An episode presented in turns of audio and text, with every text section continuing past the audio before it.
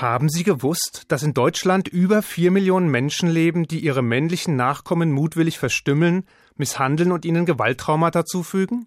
Und wussten Sie, dass diese sogenannten Kriminellen allesamt noch unbehelligt mitten unter uns leben? Nein? Dann haben Sie in den letzten Wochen entweder keine Zeitung gelesen, oder aber Sie gehören zu denjenigen Menschen, denen gesunder Menschenverstand und freiheitliche Gesinnung noch nicht vollkommen abhanden gekommen sind. Seit das Landgericht Köln Mitte Juni die rituelle Beschneidung eines muslimischen Kindes als strafbare Körperverletzung bewertet hat, tobt in Deutschland eine Diskussion, wie man sie sich kaum hat vorstellen können.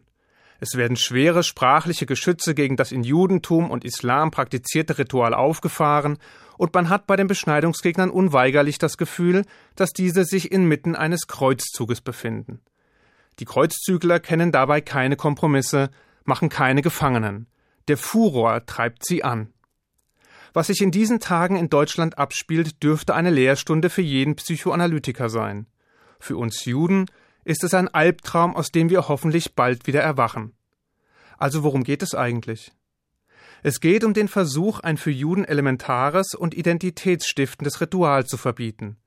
Die Beschneidung von männlichen Nachkommen, wie sie im ersten Buch Mose von Gott angeordnet wurde und seit nunmehr beinahe 4000 Jahren vorgenommen wird. Beginnend mit Abraham hat eine jede Generation, eine jede jüdische Familie ihren Bund mit Gott besiegelt, indem sie ihre männlichen Babys am achten Tag an der Vorhaut beschnitten hat. Ausnahmen wurden nur zum Wohl des Kindes gemacht, nämlich dann, wenn der gesundheitliche Zustand des Babys eine Verschiebung nötig machte. Ein kleiner Schnitt für einen Säugling, aber ein großer Schritt für uns Juden. Die Beschneidung, die weltweit bei gut einem Drittel der männlichen Bevölkerung nicht nur aus religiösen, sondern auch aus hygienischen, gesundheitlichen oder ästhetischen Motiven vorgenommen wird, soll nun ausgerechnet in Deutschland als strafbewährte Körperverletzung verboten werden? Der Wahnsinn scheint tatsächlich Methode zu haben. Dabei ist es für Juden historisch nun wirklich nichts Neues, dass man versucht, ihnen die Ausübung ihrer Religion und ihrer bedeutendsten Riten zu verbieten. Das haben die Griechen vor 2200 Jahren unter Androhung der Todesstrafe ebenso versucht wie wenige hundert Jahre später die Römer. Die Kommunisten haben es probiert und in der Nazizeit konnte das Zeichen im Fleisch eines Juden seinen Tod bedeuten. Insofern ist die Aussage des Vorsitzenden der Europäischen Rabbinerkonferenz, dass das Beschneidungsurteil der schwerste Angriff auf jüdisches Leben seit der Shoah sei, keineswegs überzogen. Was ist es denn sonst? Natürlich ist es ein schwerer Angriff auf jüdisches Leben.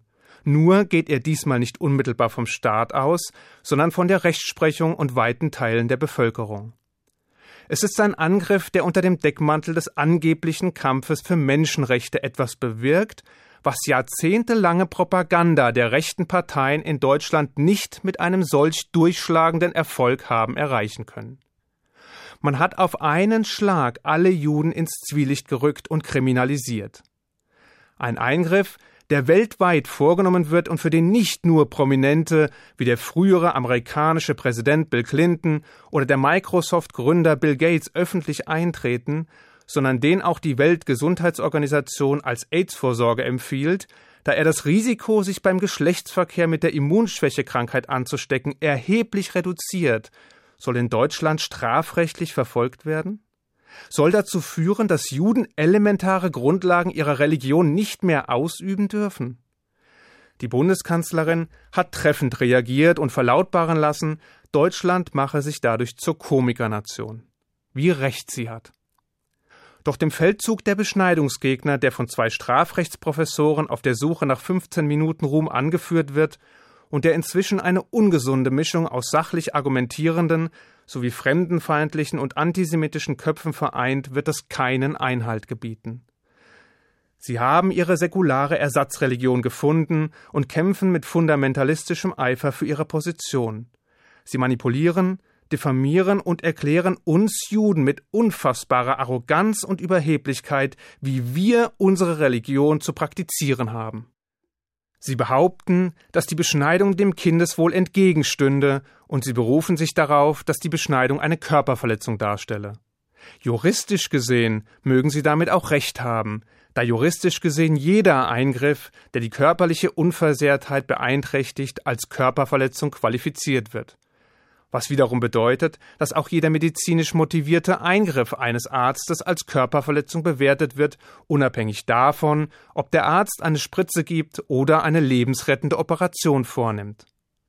Dennoch ist es unlauter, diese Begrifflichkeit garniert mit populistischen Worthülsen wie Misshandlung, Barbarei, Verstümmelung und ähnlichem in die öffentliche Diskussion einzuführen, weil dadurch Bilder in den Köpfen der Menschen entstehen, die die Wirklichkeit verzerren und entstellen. So wird ein weltweit vorgenommener, unkomplizierter Schnitt zum Symbol von Demütigung, Gewalt, Kindesmisshandlung und lebenslangen Traumata. Gerade mit Blick auf die zahlreichen positiven medizinischen Studien zu den Auswirkungen der Beschneidung und deren weltweiter Verbreitung sollte der Begriff der Körperverletzung in der öffentlichen Debatte vermieden werden, da er eine eindeutig negative und verurteilende Bewertung bereits in sich trägt und Rechtfertigung, Erklärung oder Verteidigung schon von vornherein ausschließt. Diese Erwägungen sollten eigentlich auch eine Grundlage journalistischer Verantwortung sein, doch stattdessen tragen gerade viele Journalisten dazu bei, die Diskussion ständig zu verschärfen und eine sachliche Auseinandersetzung nahezu unmöglich zu machen. Überhaupt fördert dieser Konflikt nicht nur massenhaft fremden und religionsfeindliches, antisemitisches und radikales Gedankengut vor allem in den Meinungsforen der Internetausgaben namhafter Zeitungen zutage, sondern er wird auch zu einem Offenbarungseid für so manch einen Journalisten. Wenn Gott die jüdischen Kinder ohne Vorhaut gewollt hätte, dann hätte er sie sicherlich so geschaffen, liest man da. Und wenn Gott alle Journalisten mit Verstand hätte ausstatten wollen, dann hätte er dies sicher auch getan, fällt mir dazu nur ein. Doch der scheinheilige Autor befindet sich mit seiner Frage tatsächlich in unheiliger Tradition denn schon der Talmud berichtet von einer Begebenheit, die sich im zweiten Jahrhundert in Rom abgespielt hat. Der römische Statthalter von Judäa, Turnus Rufus, forderte Rabbi Akiba, einen der großen Führer des jüdischen Volkes, heraus, um mit ihm über die Beschneidung, die unter Griechen und Römern verboten war, zu diskutieren. Turnus Rufus fragte Rabbi Akiba, welche Werte besser seien, diejenigen, welche Gott geschaffen habe, oder diejenigen, die der Mensch gemacht habe, worauf Rabbi Akiba antwortete, dass die Werke des Menschen besser seien. Turnus Rufus fragte nun, ob der Mensch etwas so Fantastisches wie den Himmel und die Erde haben schaffen können. Und Rabbi Akiva erwiderte, dass er nicht über Dinge sprechen solle, die gänzlich außerhalb menschlicher Kontrolle liegen, wie etwa der Himmel. Der Römer wollte nun wissen, weshalb die Juden ihre männlichen Kinder beschnitten. Akiba lachte und meinte, dass er bereits gewusst habe, worauf Turnus Rufus mit seiner ersten Frage hinaus wollte, weswegen er auch geantwortet habe, dass die Werke des Menschen die besseren seien. Anschließend brachte der Rabbi ein Bündel Weizen und einen Kuchen und sprach Der Weizen ist von Gott gemacht, der Kuchen dagegen vom Menschen. Ist der Kuchen nicht besser als der unbearbeitete Weizen? Doch der römische Statthalter gab nicht auf und fragte, warum das Baby, wenn Gott die Beschneidung denn gewollt hätte, nicht schon beschnitten geboren werde.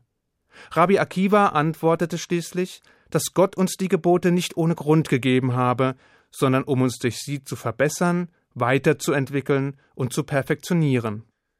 Diese Überlieferung zeigt uns einerseits, dass im Kampf gegen die Juden und ihre Identität die Beschneidung schon vor gut 1850 Jahren nicht nur mit Verboten und Strafen, sondern auch ideologisch und intellektuell angegriffen wurde. Andererseits lehrt sie uns einen Grund für die Gebote im Allgemeinen und das Gebot der Beschneidung im Besonderen. Doch so sehr die Beschneidungsgegner auch kämpfen mögen und so viele Verbote sie auch erlassen werden, wir werden dem Gebot der Beschneidung weiterhin folgen. So wie einst unser Stammvater Abraham und so wie alle Generationen nach ihm. Bis heute. Denn für uns ist die Beschneidung mehr als nur ein veraltetes Ritual. Sie ist für uns ein elementares Zeichen unserer Zugehörigkeit, ein Manifest unseres Glaubens, die immer wiederkehrende Bestätigung unseres Bundes mit Gott. Das Zeichen im Fleisch ist der Beginn des Weges, den ein jüdischer Mensch beschreitet. Und dieser Weg ist nicht immer leicht, er ist gespickt von Widerständen und Hindernissen. Doch wir Juden wissen, dass es sich lohnt, diesen Weg zu gehen. An unseren Aufgaben zu wachsen, mit einem klaren Ziel vor Augen. Gott dabei zu helfen, die Welt, in der wir leben, zu einem besseren, lebenswerteren Ort für alle Menschen zu machen.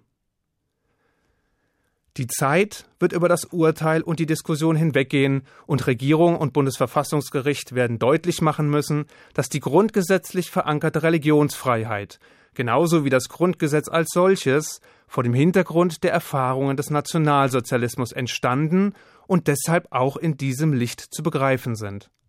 Sie werden erklären müssen, dass die Schöpfer des Grundgesetzes gerade und besonders das Judentum in all seinen Facetten vorgefunden und für unbedingt schützenswert erachtet haben. Dass für die Freiheit der Minderheit auch und gerade dann am stärksten gefochten werden muss, wenn die Mehrheit eine abweichende oder gegensätzliche Sichtweise hat. Denn wahre Freiheit muss letztlich unter dem Ansturm der einschränkungswilligen Mehrheit verteidigt werden. Und uns Juden wurde wieder einmal vor Augen geführt, wie schmal der gesellschaftliche Grad von Verständnis, Freiheit und Toleranz auf der einen Seite und Ablehnung, Diskriminierung und Feindseligkeit auf der anderen Seite ist. Die uns Juden in dieser Diskussion zugefügten Wunden werden sicher nicht so schnell heilen, jedenfalls nicht so schnell wie der bei der Brit Milah vorgenommene Schnitt bei einem acht Tage alten Jungen. Ich wünsche Ihnen einen guten Schabbat. Shabbat Shalom.